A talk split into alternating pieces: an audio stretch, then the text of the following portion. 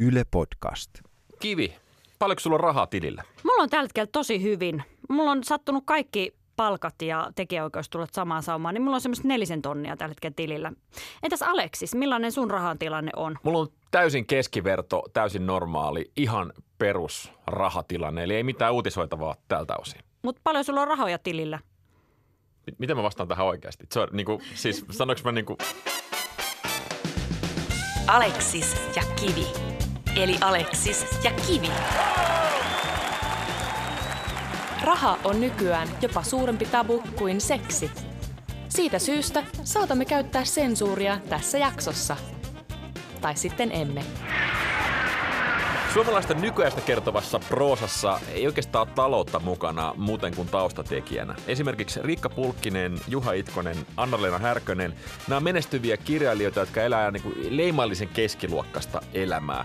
Mutta sitten kun me katsotaan vähän tarkemmin, mitä niissä kirjoissa tapahtuu, niin oikeastaan ei puhuta mitään siitä, että mistä se kaikki raha tulee. Kreetan lomalla käydään, synttärilahjaksi ostetaan potkuautoja skideille ja näin poispäin, mutta niin kuin se raha on vähän niin kuin asia, joka on automaattisesti olemassa niin tuntuu, että se on vähän niin kuin kaunisteltu se todellisuus. Ihan ikään kuin kaikki suomalaiset on automaattisesti keskiluokkaisia. Tämä on yksi tämmöinen hyvinvointiyhteiskunnan tunnusmerkki, että meidän ei tarvitse ajatella pelkästään rahaa. Elämässä on paljon tärkeämpiäkin asioita kuin raha, esimerkiksi vaikkapa ilmastonmuutos tai ihmisten väliset suhteet. Mittaat sä äidin rakkautta rahassa? Meillä on tärkeämpiäkin asioita kuin oman tilin tilanne. Sitä paitsi suomalainen unelma on se, että rahaa ei tarvitsisi ajatella ollenkaan. Että sitä olisi riittävästi, mutta ei kuitenkaan liikaa. Ja tähän mun mielestä suomalainen kirjallisuus rahasuhteen pohjaa. Tässä on mun niin kuin vähän niin kuin kahdet rattaat, joilla kuljetaan. Et kirjailijat hirveän vahvasti samastuu tämmöiseen niin kuin ylempään keskiluokkaan, mutta sitten taas kirjailijat käytännössä kuuluu prekariaatti, jotka elää pätkähommista, satkusta ja kympistä sieltä ja täältä. Taiteilijan apuraha on 1690 euroa kuukaudessa, mikä siis käytännössä tarkoittaa, että, että sä nettoat sitten sen tonnin 300 ja elät köyhyysrajalla. Tämä on hyvä tilanne kelle hyvänsä kirjailijalle saada tällaiset tulot. Ja sitten kuitenkin tämä sama porukka kirjoittaa keskiluokkaista elämäänsä ikään kuin, niin kuin tämä ei olisi todellisuutta, joka nykyään leimaa koko yhteiskuntaa. Me oikeastaan ollaan uudessa luokkayhteiskunnassa, jossa kulttuuriväki on prekariaattia, mutta sitten kuitenkin ne samastuu ja kirjoittaa siitä vanhasta maailmasta, jossa ne edustaa elittiä. Mutta ehkä tämä on myös kiinnostava suomalaisen yhteiskunnan piirre, että meillähän sosiaalinen luokka ja taloudellinen luokka ei kulje käsi kädessä. Et meillä voi olla äärimmäisen korkeasti koulutettuja ihmisiä, jotka on köyhiä taloudellisesti, ja sitten taas vähän koulutettuja, jotka on niinku ylempää keskiluokkaa taloudellisesti. Kirjailijat menee ehkä aika suureksi osaksi sitten siihen porukkaan, joka on erittäin korkeasti koulutettua ja kuitenkaan taloudellinen tilanne ei ole niin kova. Mutta eikö tässä ole olemassa sellainen vaara, että jos me ei niinku suoraan ja avoimesti kriisiytetä tätä maailmaa, jos me eletään, ja esimerkiksi mennä siihen karuun todellisuuteen, että noin miljoona suomalaista elää köyhyydessä, niin koko tämä ilmiö jää käsittelemättä.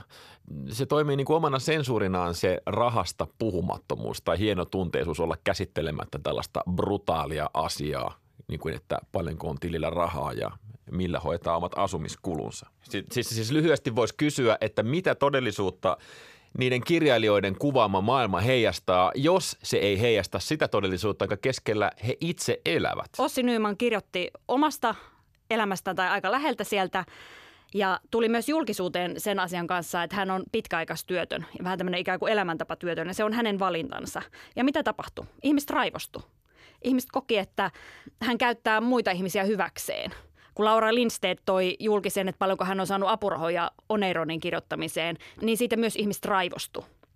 He koki, että, että on jollain tavalla hukkaan heitettyä rahaa. Tai että hän on jonkinlaista eliittiä, kun hän on saanut yhteiskunnalta rahaa kirjoittaakseen kirjoja. Tämä on ehkä myös semmoinen kuvaava asia, että jos kirjailijana tai taiteilijana rupeat hirveän suoraan puhumaan rahasta, niin se lähtee erottaa ihmisiä ja luomaan semmoisia niin kummallisia railoja ihmisten väliin. Siinä on huikea kyky provosoida tässä on nimenomaan joku semmoinen asia, joka myöskin paljastaa jotain. Selkeästi semmoinen asia, mikä nyt osuu hermoon tällä hetkellä on Antti Nylenin häviö, jossa avoimesti käsitellään sitä, että kun kirjailija on saanut kaiken sen, minkä nyt käytännössä tässä maassa kirjailija voi saada, siis palkintoina ja huomenosoituksena, apurahoina, niin lopputulos on se, että edelleenkin silloin Femma taskussa ja, ja muksut on ruokkimatta ja pitäisi jotenkin pärjätä ja tulla toimeen Nylen on viimeinen, joka on kriisiyttänyt tämän tilanteen täysin avoimesti. Ja siis osoittanut tämän epäsuhdan, jonka keskellä me eletään. Kun meillä on tämä aristokraattinen kirjailijaporukka, joka kirjoittaa porvarisesta maailmasta usein myöskin fiktiota, niin samaan aikaan se todellisuus on tämän Nylenin häviön todellisuus, jossa oikeastaan ei ole voittajia. Näetkö tämän epäsuhdan? Todellisuus on yhtä ja sitten meidän tarinat on toista. Ja näinhän kirjallisuudessa useinkaan ei pitäisi olla. Se on usein piilotettuna niissä asioissa. Että siellä harvemmin Ossi Nymanin tyyliin suoraan kerrotaan, että tämä pizza maksaa näin ja näin mutta euroa. Mutta sen sijaan siellä on tilanteita, jotka paljastaa sen taloudellisen tilanteen. Me ollaan vaarassa ikään kuin hyväksyä se eriarvoistuminen, mikä keskellä me ollaan. Koska mä jotenkin hahmotan laajemmin, että kysymys on siitä, että meidän yhteiskunta on kriisissä. Meiltä puuttuu työläisromaanit, aina puhutaan, että onko työläisromaanit tulossa takaisin. Niin kuin, että Ossi Nyman on viimeinen tämmöinen työläisromaanin kirjoittaja, mutta eihän meillä ole niitä työpaikkoja enää. Eihän meidän tulon muodostus. Me ollaan, me ollaan keskellä rakennemuutosta. Ja jos me ei pystytä puhumaan brutaalisti rahasta, vähän niin kuin marksilaisesti rahasta, myöskin meidän fiktion todellisuudessa, niin tästä tulee tämmöinen kaunisteltu versio. Jos... Eihän kirjallisuuden tarvi kuvata asioita yksi yhteen suoraan, vaan se arvo voi nimenomaan olla se, että kuvataan asioita viitteellisesti epäsuoraan. Tai mä otan esimerkin Kirsikka Saaren romaanista Hölmönuori sydän, jossa hän kuvaa Myllypuron helsinkiläisen lähiön asukkaita ja teiniraskautta – Siinä on semmoinen hieno kohta alkupuolella, missä Lenni, tämmöinen hintelä, pienikokoinen teini-ikäinen poika, saa yksinhuoltaja äidiltään tehtävän. Eli hänen pitää viedä tämmöinen raskas vanha-aikainen kuvaputkitelevisio roskikseen. Hän on niin kuin liian pienistä tekemään, se on ihan liian raskas hänelle. Hän yrittää raahata sitä epätoivoisesti sieltä rappukäytävästä alaspäin. Ja hänet tulee naapurin somalikundi tulee auttaa häntä sitten siinä ja jeesaa. Ja he yhdessä saa sitten rajattua sen sekajäteastiaan sitten siihen paikalle tietysti pärähtää naapurin kerrostalokyylä, joka raivoo heille, että mitä helkuttia, että somalit on taas heittäneet sekajätteeseen asioita, mitä sinne ei saa heittää. Tämä kohtaus kuvaa hienosti varattomuutta ja osattomuutta ja sosiaalista epätasa-arvoa Suomessa ja myös ennakkoluuloja. Et siinä ei suoraan puhuta rahasta, siinä ei suoraan kerrota, että paljonko se Lennin mutsi tienaa ja missä se on duunissa, me saadaan tietää siitä, että se on se vanhanaikainen kuvaputkitelevisio, niin siitä me saadaan tietää, että niille on varaa ostaa sitä uutta televisiota. Me saadaan myös tietää, että sen Lennin mutsin elämässä ei ole miestä. Me saadaan tietää se siitä, että se Lenni joutuu tekemään sen, joka on ihan liian pienikokoinen ihminen tekemään sitä. Ja myöskin, että ei ole mitään muuta paikkaa, minne se voitaisiin viedä. Heillä ei ole autoa, heillä ei ole muuta mahdollisuutta kuin heittää se sinne sekajäteastiaan. Ja sitten se taas hienolla tavalla myös kuvaa sitä, että mikä se on tavallaan se kantasuomalaisen asema ja asenne ja mikä on somalitaustaisen maahanmuuttajan äh, asema ja asenne suomalaisessa yhteiskunnassa. Se, miten mä tarkoitan taas sitten rahalla, äh, liittyy oikeastaan tähän meidän yhteiskuntaan, joka pyörii brutaalisti rahalla. Se ei pyöri vaan niin kuin ihmissuhteilla, sosiaalisilla suhteilla ja tämmöisillä sosiaalisilla todellisuuksilla erilaisissa lähiöissä – vaan eh, se on matemaattinen asia. Okei, esimerkki esimerkistä. Rahasta pitäisi puhua brutaalisti. Ja tätä tekee Minna Lindgren ehtoolehto kirjassaan. Ja mä luen nyt sulle ihan suora sitaatin. Housut alas 14 euroa, housut ylös 16 euroa. Anna-Liisa luki ehtoolehdon hinnastosta. Siinä tulee yhdelle tarpeelle kova hinta. 30 euroa, istu ja pala. Sehän tekee sitä 80 uutta markkaa laski Irma Vikkelästi. No niin, tässä siis raha ja ihmisyys lankeavat yhteen tässä 2000-luvun Suomessa, jossa vanhusten hoito on osa palveluita, joista jokaisesta hinnoitetaan erikseen. Paljonko sinulta ei oikeasti olla rahaa, että sä pystyt asumaan tuommoisessa paikassa? Tämä on se, miten köyhyyttä kuvataan rahasummilla ja tämä on se maailma, jossa me nykyään eletään ja jossa tätä ei voi paeta. Tämä on se, miten me ollaan päätetty elää tätä meidän elämää. Ja tämä on minusta niinku osoitus siitä, miten brutaalilla rahalla laskettuna tästä maailmasta voidaan tehdä ymmärrettävämpi. Leijonan kirjallisuusluola. Esittele paras kirjallisuusidea podcastin Kirjallisuus Leijonalle. Minkälaisen vastaanoton saa Aleksis, jonka romaani-idea on kova kuin tiili? Mennään muurilaastiin, mennään konkreettiseen elämään, ei mitään digiloikka sekoilu. Entä kuinka pärjää kivi, joka luottaa pohdiskelun voimaan ja laajuuteen. Upeaa tajunnan virtaa ideoita siitä, mihin paatilla voisi periaatteessa päästä. Kumpi saa leijonan puolelleen? Ihan mieletön. Siis todella upea idea. Pysy kanavalla.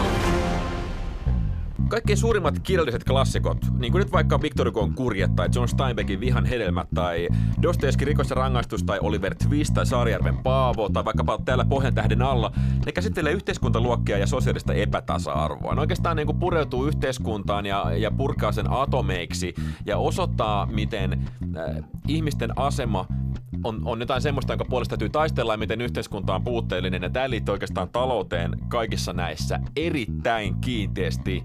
Romaani oli siis yhteiskunnallinen prosessi ja yhteiskunnallinen projekti. Nyt suomalainen kirjallisuus ei oikeastaan edes osallistu tähän alueeseen. Musta tuntuu, että tätä ei enää käsitellä samalla tavalla kuin aikaisemmin.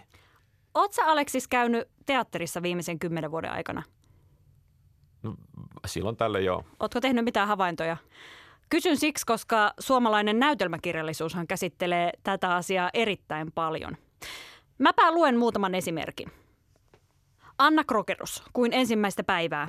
Näytelmä suomalaista vanhustenhoidosta, kun kaikesta säästetään ja ihmisiä nöyryytetään. Sirkku Peltola, Suomen hevonen, yksiöinen äitee ota, lämmin veriset, maaseudun alasajoa yhden perheen näkökulmasta kuvaava näytelmätrilogia. Esa Leskinen ja Sami Keskivähälä. Neljäs tie. Näytelmä suomalaista rahapolitiikasta 40-luvulta vuoteen 2008. Pieni kansa jakaa ensin yhteisen pullan tasan, mutta päätyy finanssikriisien ja eriarvoistumisen myötä tappelemaan leivän kannikoista. Esa Leskinen ja Sami Keskivähälä. Päällystakki Helsingin taivaanalla, Euroopan taivaanalla, eriarvoistumista ja työelämän muutosta kuvaava trilogia. Emilia Pöyhönen, Leipäjono Balladi, assosiatiivisia kohtauksia suomalaista köyhyydestä. Pieni tyttö päätyy teeskentelemään kuolemansairasta saadakseen huomiota nälän ja köyhyyden keskellä nyky-Suomessa. Juha Jokela, esitystalous 1, 2 ja 3. Taloutta, työelämää ja huomiotaloutta kuvaava trilogia. Susanna Kuparinen ja politiikkakollektiivi, eduskuntatrilogia. Kuvaa rahan ja vallan suhdetta, politiikan ja talouden elitin eriytymistä omaksi kuplakseen ja köyhimpien aseman kurjistamista. Okko Leo, kenttä, orkesteri, ateria. Kolme näytelmää, jotka käsittelevät työelämän muutosta ja yhä vähäisempien rahojen jakautumista yhä useamman pienituloisen kesken urheilukentällä, musiikkialalla ja hampurilaisravintolassa. Veikko Nuutinen, Pasila Sier. Hyvinvointiyhteiskunnan ja yhtenäiskulttuurin rapautumista kuvaava näytelmä Okei, okei, okei, okei, okei. Sä taisit tyhjentää nyt pajatson, mutta jos me tullaan ihan niin kuin perusproosaan tai peruskirjallisuuteen, niin sanotaan, että vaikkapa joku tyyppi, joka piippaa ruokatavaroita ison marketin kassalla, joka on tosi perusasia ja rakentaa aika perustavalla tavalla kokemusta tästä meidän yhteiskunnasta ja ihmisten välisistä suhteista. Aika vähän tämmöisten ihmisten maailmasta kukaan kirjoittaa mitään me ei oikeastaan enää eletä tasa-arvoisessa maailmassa ja, me ollaan menossa kohti yhä suurempaa epätasa-arvoa. Siis et, et paitsi niin kuin, että tämä on revennyt, niin tämä on repemässä yhä rajummin. Et jotenkin jos ajatellaan 60- ja vielä 90-luvullakin syntyneet suomalaisia, kaikilla on suurin piirtein ollut samat olosuhteet. Ollaan käyty samanlaiset koulut ja samat neuvolat, samat hommat ja, ja duunielämä ja kaikki palkka ja muut on ollut keskimäärin aika saman olosia kaikilla. Tällä hetkellä jotenkin näyttää siltä, että tämä on nyt sitten repeämässä. Ja, ja repeämässä semmoisella tavalla, että se porukka, joka on jäämässä alakynteen, sen maailmasta kukaan ei enää, enää kirjoita mitään.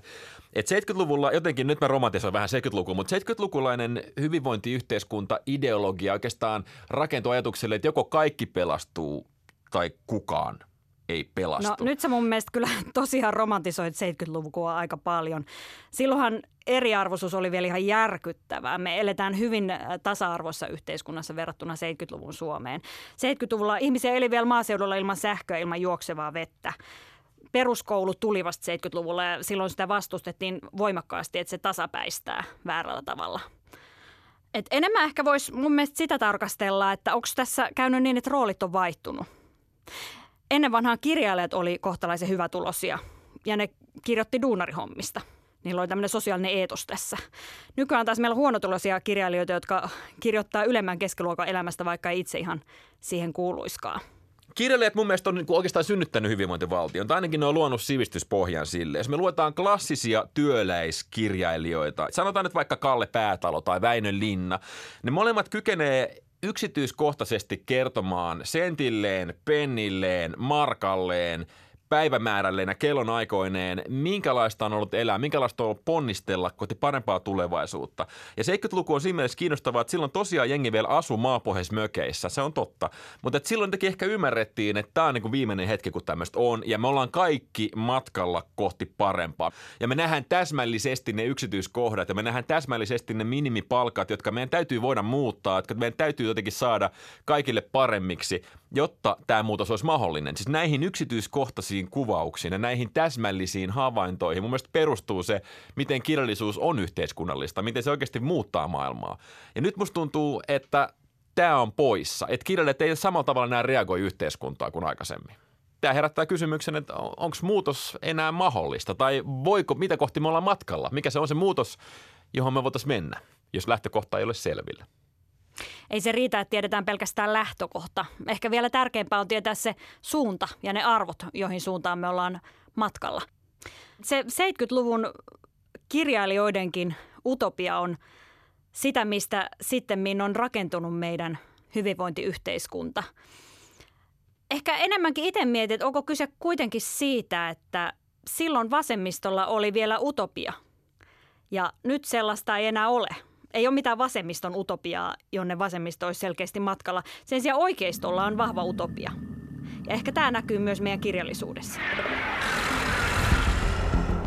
Ensimmäisenä Aleksis.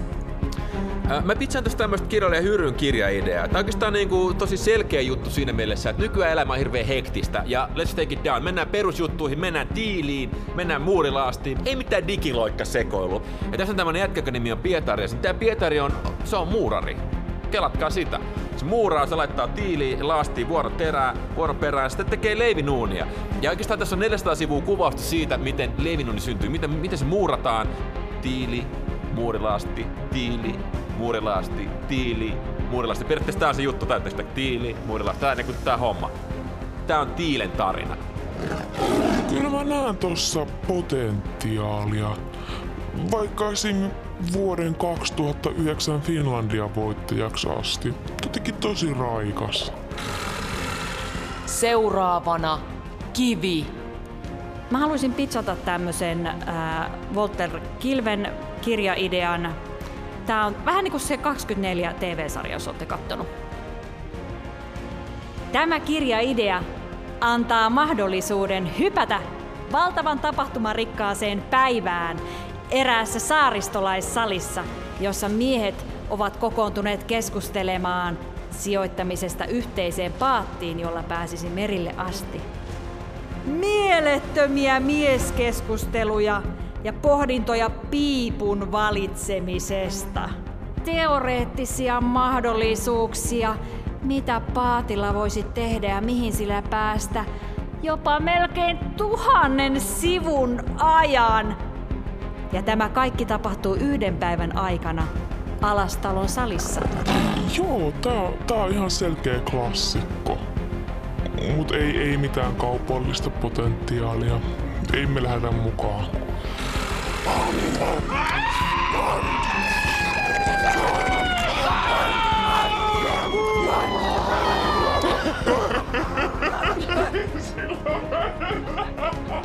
Ja siirrytään seuraavaksi podcastin päiväkirjahuoneeseen puhumaan rahasta henkilökohtaisella tasolla.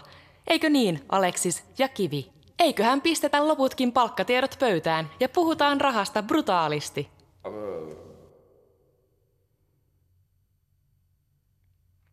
Syvä hiljaisuus. Aleksis, miksi et kertonut tilitietojasi reippaasti? No mulla, mulla on sellainen olo, että, että jos mä alan puhumaan jostain summista, jotka jatkuvasti muuttuu ja vaihtuu, se ei kerro totuutta. Ja, ja mulla on sellainen olo, että se vaikuttaa siihen, että millä tavalla mun annetaan puhua ylipäätään koko tästä aiheesta. Mutta vaadit kuitenkin kirjailijoilta tarkkoja rahasummia. Jos on yhteiskunnallinen kirjailija, joka erää yhteiskunnan ehdoilla, niin sen täytyy määrittää sitä omaa materiaalista todellisuuttaan. Ihan samalla tavalla, niin kuin vaikka Juha Hurme on tehnyt. Mä, mä kuulun vastaanottajiin ja mä kuulun siihen yleisöön, joka ottaa sitä asiaa vastaan. Mites kun tässä podcastissa sä et varsinaisesti ole vastaanottaja? Toi, pitää, toi, pitää, toi vittu pitää paikkansa. Mä varmasti, varmasti haluan säästää itseni siltä, mihin mä velvoitan toisia. Mutta miltä tililtä sä halusit ne rahat, koska niin itse asiassa mä rupean tajusin, että mulla on aika monta eri tiliä. Kirjallisuuden keskeinen opetus on se, että ahneella on paskanen loppu. Tämä on oikeastaan semmoinen johtomotiivi, joka on tämmöinen moraalinen kasvatuskeino kaikille ihmisille melkein kaikissa kulttuureissa, mutta ainakin meidän länsimaissa. Meillä on Honoré de Balzac, meillä on Victor Hugo, meillä on kaikki suuret realistit, meillä on Charles Dickens ja kaikkien niiden yhteinen viesti tuntuisi olevan se, että ne, jotka ha- havittelee rikkauksia, tulee luhistumaan omiin rikkauksiinsa. Tämä on siis sellainen asia, joka me otetaan annettuna. Mutta sitten taas kun me katsotaan todellisuutta, niin maailma näyttääkin ihan toiselta. Hanna Kuusela nosti esiin musta tosi kiinnostavasti tämmöisen havainnon, että Firenzen verotiedot vuodelta 1427, siis 600 vuoden takaa, ja vuodelta 2011 on lähes samat. Tarkoittaa siis sitä, että vauraus on säilynyt samoilla ihmisillä. Tämä kulkee suvussa nämä valtavat omaisuudet ja ne kestää maailman sotia, ne kestää vallankumouksia ja, ja selkeästi maailma opettaa meille, että ahneella on satumaisen onnellinen ja leveä ja varakas loppu. Tässä on siis tämmöinen selkeä epäsuhte, mikä liittyy kirjallisuuteen, että, että se mitä kirjallisuus opettaa ja se mitä todellisuus opettaa on ristiriidassa – ja nythän me huomataan, että hyvin pieni joukko maailman ihmisistä omistaa suurimman osan kaikesta varallisuudesta. Eli ahneen loppu, miten mahtava se onkaan. Kun kirjallisuus synnyttää valheellisen kuvan siitä, että rikkaille ja ahneille käy huonosti, niin todellisuudessa se antaa niiden toimia rauhassa. Se antaa niille ikään kuin vapauden toteuttaa sitä omaa ahneuttaan niin, että maailmassa kukaan ei puutu siihen. Koska meillä on semmoinen syntynyt semmoinen käsitys siitä, että – nämä ihmiset tulee saamaan opetuksen. Vaikka minkä opetuksen ne muka saisi. Mikä se olisi? Ei ne mitään saa muuta kuin lisää rahaa. No mutta se, mikä pätee Firenzeen 1400-lukuun, niin ei välttämättä päde Suomeen nykypäivänä. Meillä on nämä hyvinvointiyhteiskunnan rakenteet, jotka sen mahdollistaa. Meillä on ilmainen koulutus, meillä on julkinen terveydenhuolto, meillä on progressiivinen verotus ja myöskin perintövero, joka estää sen, ettei varallisuus keskity tietyille suvuille sukupolvesta toiseen. Tämä hyvinvoinnin ihanne pohjautuu ajatukseen, että kaikilla on samat mahdollisuudet. Ja varmaan ei maailmassa ihmistä, joka olisi eri mieltä, mutta käytännössä tämä ei toteudu. Käytännössä täällä ei ole hyvinvointia ollenkaan niin paljon kuin voitaisiin kuvitella. Ja tästä aivan selkein ja kirkkain esimerkki on masennus, joka siis määritelmällisesti on jotain muuta kuin hyvinvointia. Ja masennus ja köyhyys on oikeastaan tässä mielessä analogisia ja, ja, ja niin kuin tämä kaikki liittyy yhteen, koska se on osattomuutta, se on mahdottomuutta valita asioita. Se on oikeastaan kyvyttömyyttä päästä samaan kuin muut. Ja tällaista köyhyyttä, tällaista puutetta ja, ja tällaista osattomuutta suomalainen kirjallisuus kuvaa itse hyvinkin paljon. Liberaalis maailmassa ei ole luokkia enää, mutta kaikki ihmiset on oman itsensä herroja ja tästä maailmasta esimerkiksi kaikkien menetysten äiti, Maira Niemen romaani tai Juha Hurmeen hullu tai vaikkapa Sofi Baby Jane antaa kaikki oman näkemyksensä. Ja loppuviimein – se yhteiskunnallisuus, jota kirjallisuus tässä mielessä kuvaa, rinnastuu aikaisempaan varallisuudesta käytyyn kirjalliseen tämmöiseen suureen kuohuntaan. Nämä on siis melkein sama asia. Ja tämä on tapa, jolla kirjallisuus on solidaarista. Se on tapa, jolla se on yhteiskunnallista tekemällä esimerkiksi masennuksesta, yksityisestä kokemuksesta yhteiskunnallisen puheenaiheen. Tämä on hienoa, että sä nostit tämän masennuksen tässä esille. Hieno esimerkki siitä, kuinka suomalaisessa kirjallisuudessa käsitellään paljon rahaa ja epätasa-arvoisuutta, mutta sitä käsitellään epäsuorasti, viitteellisesti, vaikkapa masennuksen kautta. Kyllä. Eli sä upeasti, Aleksis, tuossa just todistit tämän mun pointin oikeaksi. Kiitos Kyllä. siitä. Viikon kritiikki. Kriitikko Krista Meri. Viiden tähden vallankumouslaulu. Henkilökohtainen on poliittista. Tämän on ymmärtänyt kaksi radikaalifeministiä, jotka avaavat päiväkirjansa. En tarvi asuntoa, vaan sen laina. Siinä se on suuri sukupolvikertomus. Tulevaisuutta ei ole. Satasen laina kertoo pätkätyö sukupolvesta, joka joutuu valitsemaan työttömyyden ja nollatuntisoppareiden välillä. Duunia on turhaa haluta ja satasen laina merkitsee enemmän kuin lemmen kuutamoo. Miksi te haluaisittekaan nuoret naiset etsiä miestä ja perustaa perhettä, kun ilmastonmuutos ryövää lapsiltanne tulevaisuuden? Mitään ei enää ole tehtävissä.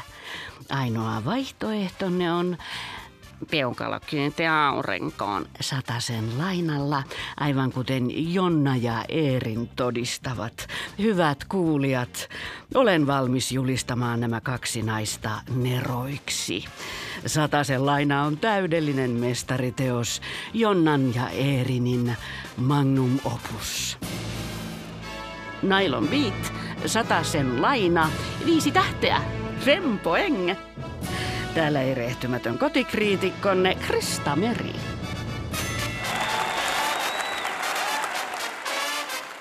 Hei, mutta mä haluaisin nostaa vielä yhden esimerkin kirjallisuudesta, joka kuvaa aika hienosti rahaa maailmassa. Nimittäin Tuomas Timosen kirjoittama näytelmä Toivon operetti, joka nimensä mukaan tosiaan on operetti, ja Juha Kujanpää on sen säveltänyt. Siinä on kaksi erilaista utopiaa, jotka on toistensa vastakohtia, mutta jotka molemmat mahdollistaa radikaalisti eri tavalla tasa-arvoisen yhteiskunnan kuin tämä meidän nykyinen todellisuus. Ensimmäisellä puolella siinä on ilmainen maailma, jossa siis rahaa ei ole olemassakaan. Millään ei ole rahallista arvoa ja silloin ihmisten todellisuudessa korostuu ihan eri asiat kuin tässä meidän maailmassa, jossa raha on kauhean keskeinen toimija. Sitten taas toisella puolella kaikki mitataan rahassa, siis ihan kaikki. Hoiva, kotityöt, lapsiaan hoitava äiti saa valtavasti palkkaa siitä duunista, mitä se tekee. Vanhuksella on esittää pitkä lasku niistä tunneista, mitä hän on tehnyt, kun hän on taistellut isänmaan puolesta ja toisaalta hoivannut lapsia ja lapsenlapsia. Ja tämä tasaa ihan eri tavalla yhteiskunnan taloudelliset suhteet kuin tämä meidän nykytodellisuus. Ja tämä on utopia, tämä on siis positiivinen kuva tulevaisuudesta, vähän semmoinen naivikin, niin kuin operetit on. Mutta siinä on hienoa siinä teoksessa se, että se avaa sellaisia ikkunoita todellisuuteen, jotka ei ole mahdollisia ainakaan juuri nyt, mutta jotka jollain tavalla voisi ehkä olla – kuviteltavissa olevia todellisuuksia. Todellisuuksia, joita raha määrittää. Jotenkin mä näen, että tässä, jos me lähden, kuljetaan tämä utopian polku loppuun, niin meillä on kaksi tietä oikeastaan, mistä me valitaan. Me ollaan tien haarassa siis, koska toinen tie johtaa vallankumoukseen. Ja tämä vallankumoustie on se, joka korostaa meidän yksilöllisyyttä entistä enemmän jossa ihmisten vapaudet ja oman onnensa seppyys korostuu entisestään. Toinen taas on tämä polku, jota Kiina on nyt kulkenut jonkun aikaa jo, jossa yksilön vapaudet uhrataan vaurastumisen tieltä. Eli ihmiset hyväksyy sen, että, sen, että osa väestöstä nyt jää jalkoihin sen takia, että meidän kansakunnan täytyy nostaa kytkintä ja, ja tykittää eteenpäin. Nämä on nämä rahan polut. Mitä sä Kivi sanot? Kumpi, kumpi sulla eessä? Vallankumous vai Kiina? Mä voisin valita nyt kolmannen tien, joka voisi sitten olla tämmöinen impivaaralainen korpimökki. Eli siis klassinen suomalainen eskapismi. Kyllä. Jokainen. Tämä on siis, mutta tämähän on yksi vallankumouksen muoto, tämäkin. Ja, ja siis se nimenomaan otet impivaaralaisen korpimökin. Koska meillä on Suomessa Pentti Linkolalainen korpimökki, meillä on Veikko Huovisen korpimökit, Tuomas Kyrön, Arto Paaslinnan. Erilaisia mökkejä, mistä valita.